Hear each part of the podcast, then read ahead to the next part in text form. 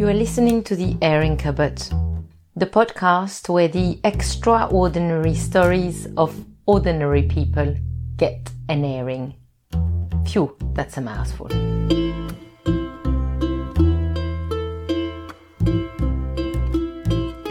Hello and welcome back into the airing cupboard. I hope that you are all keeping well wherever you are.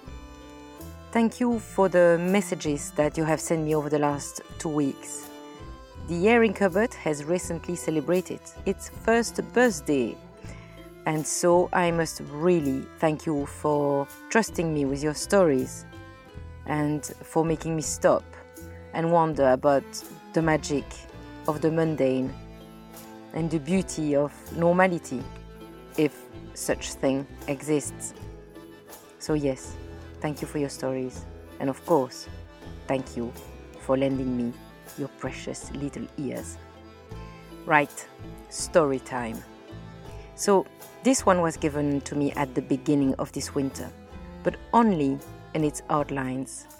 As usual, the protagonist thought it wasn't worth telling. So I hope she will forgive me for the detailing of places, people, names, and emotions born out of my imagination for the sake of storytelling. This is the story of Maureen, but we will call her Mo.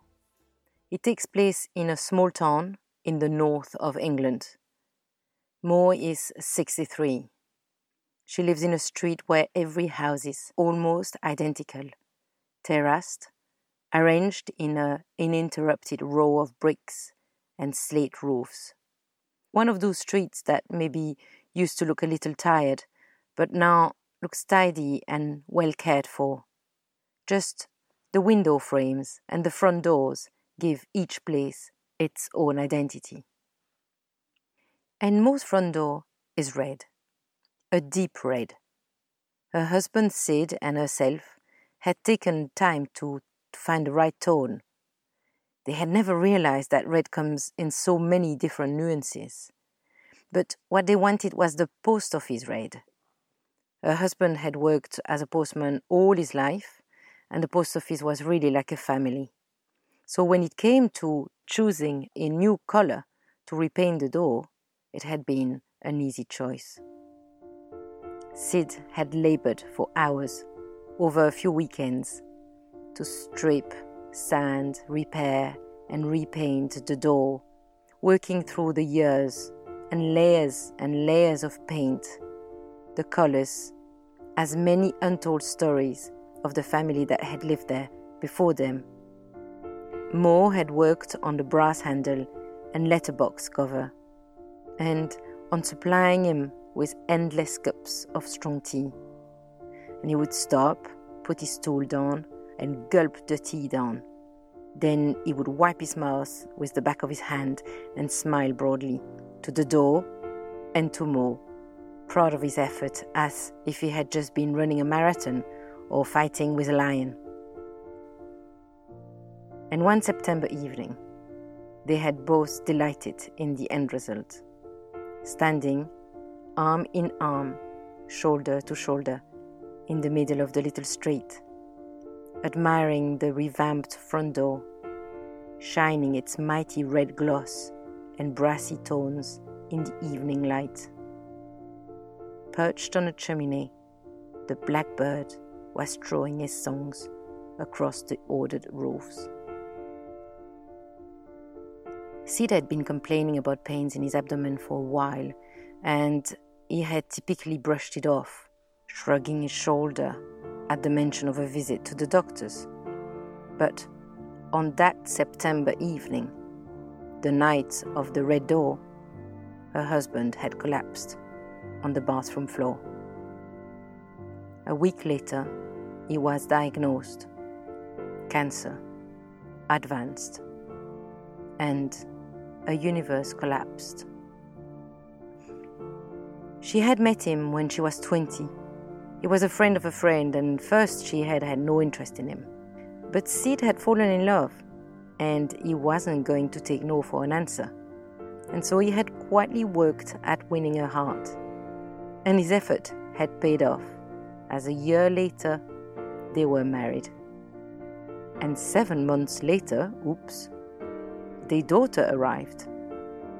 There were complications at the birth, and Mo had been told that she wasn't to have any more children. So life had been just the three of them. And Sid had been the best of husbands, loyal and loving, her best friend. He was resourceful and able and always had a solution to everything. She had felt secured in his presence, protected. And also, he had been the very best of fathers. Working hard for his little family, coming home in the afternoon after a long round, tired but always cheerful, his large laugh filling up the little terrace house, and taking on extra work to help their daughter during her college years.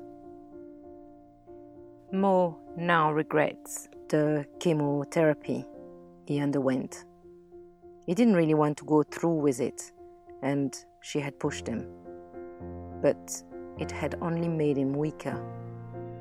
So much so that after a while he didn't come home anymore. He died in hospital on a June night. Mo and their daughter at his side. He was only 56. Cancer had had the better of him. For the very first time in their life together, he had found no solution.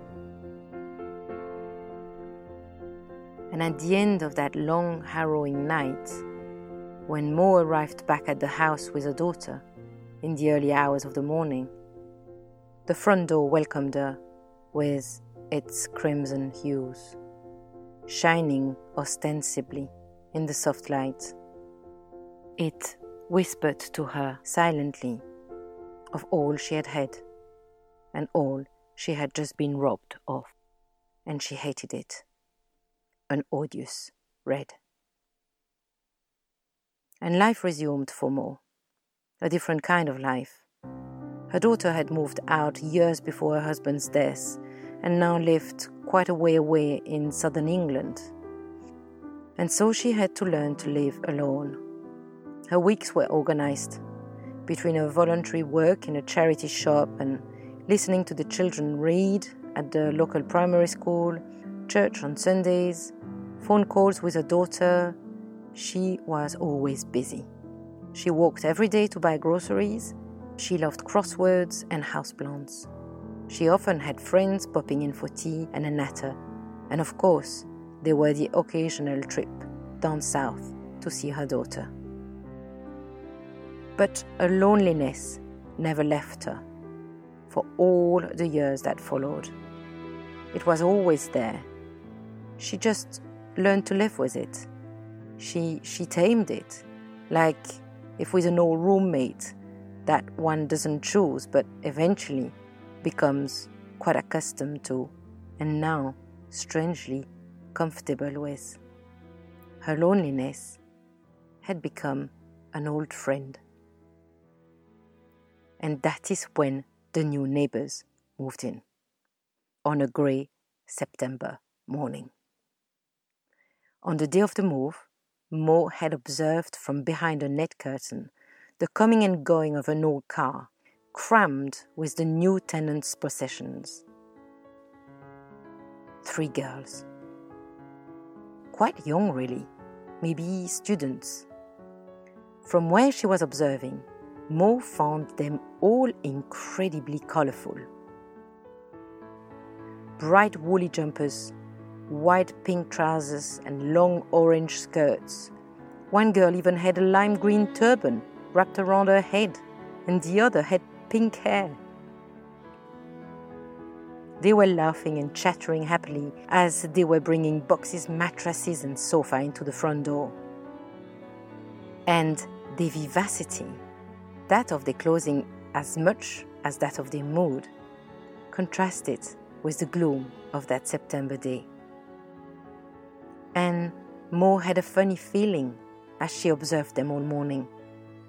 It could have been fear or annoyance to discover that her new neighbors were young and might be noisy, friends in and out, and music and parties, but that was not what she felt.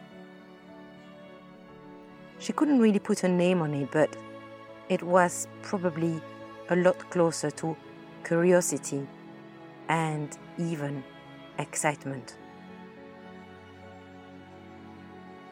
Two days later, as she was getting ready to leave for one of her days volunteering at the charity shop, she heard a knock on the door. She opened it, and standing on the doorstep was one of the young neighbors, the one with the pink hair. She was wearing some sort of turquoise skirt or were trousers, it was really hard to tell, and an oversized, colorful woolen jumper. It looked hand knitted with wool of all sorts of different colors and textures. Her hair was definitely very pink, and her smile bright white. Everything about her was vibrant. Even her nails were painted bright green. She introduced herself. She explained she and her friend had just moved next door.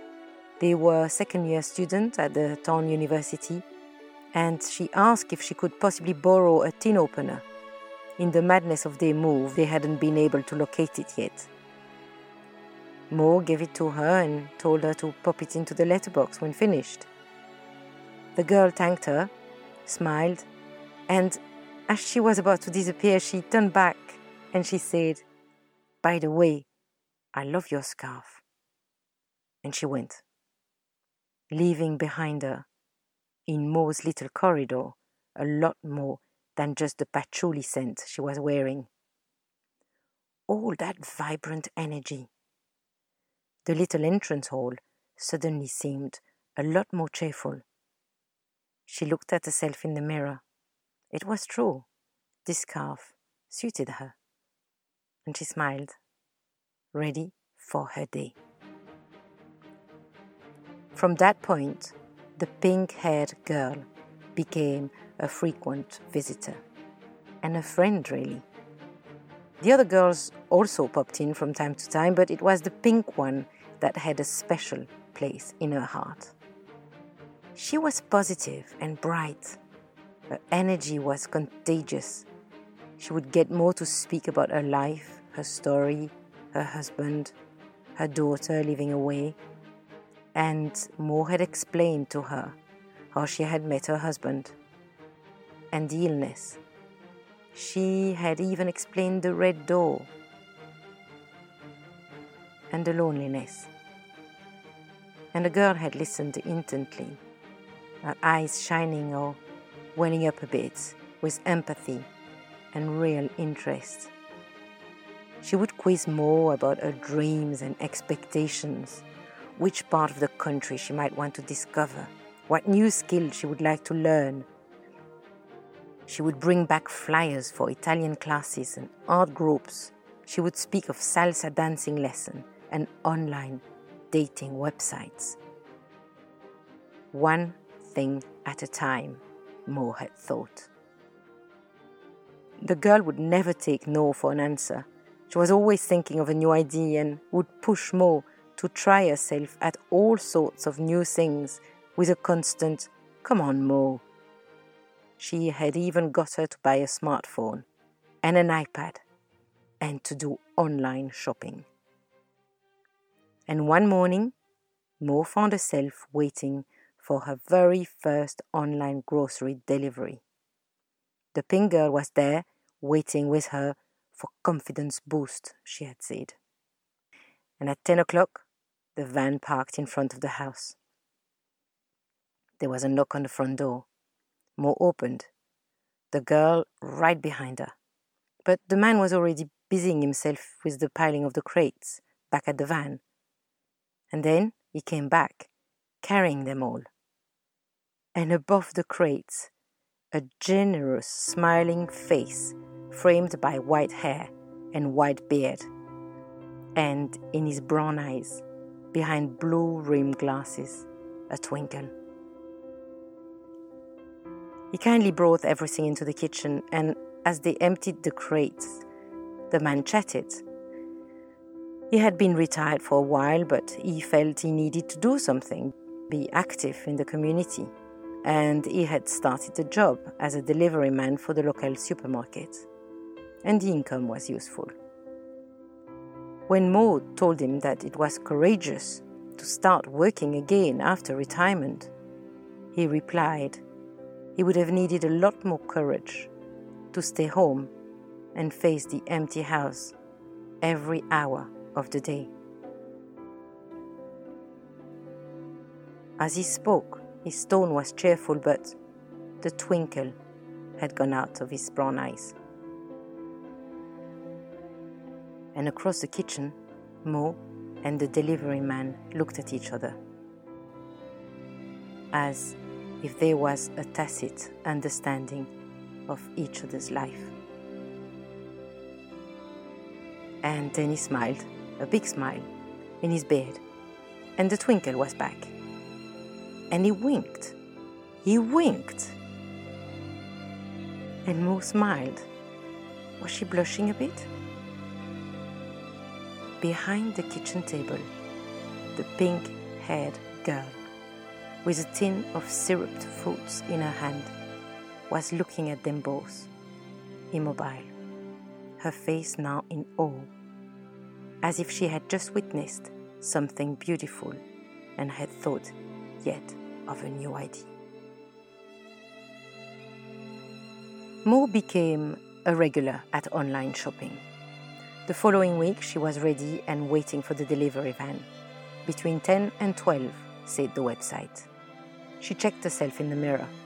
She was wearing that scarf, the one the pink girl had said suited her. And the van came. But the delivery man, although very charming, was not the same gentleman as the previous week. The same thing happened the week after, and the week after that. And that time, as the van left, Mo sat down, her groceries spread around her. She felt an absurd and dumb feeling in her chest, heavy, something that felt a little like discomfort and sadness. Her old friend, the loneliness she was starting to fall out with. Something had to change.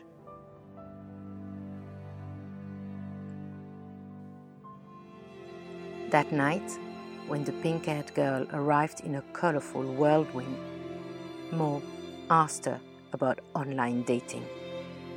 The girl got excited. She had already researched it a million times, she said. She knew of a fantastic senior dating platform. She picked up Mo's iPad and they sat at the kitchen table next to each other, going through registration. And then they browsed the different profiles. All these hopeful gentlemen looking for love or friendship or companionship. And they laughed and commented as they swiped through the photographs on the website. And suddenly, the pink girl grabbed Mo's forearm. They both looked closer at the screen, looked at each other in amazement, and burst out laughing. There, on the screen of the iPad, was the delivery man, smiling in his white beard, a twinkle in the brown of his eyes.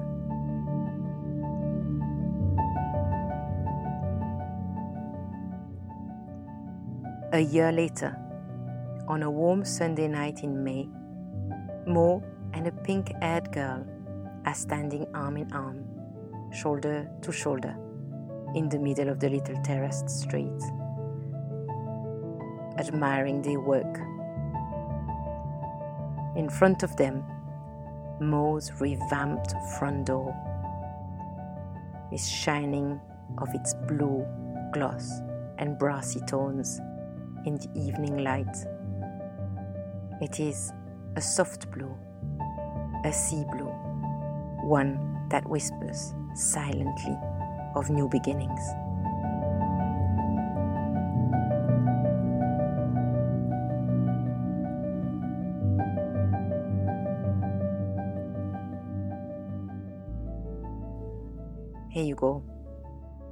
More story.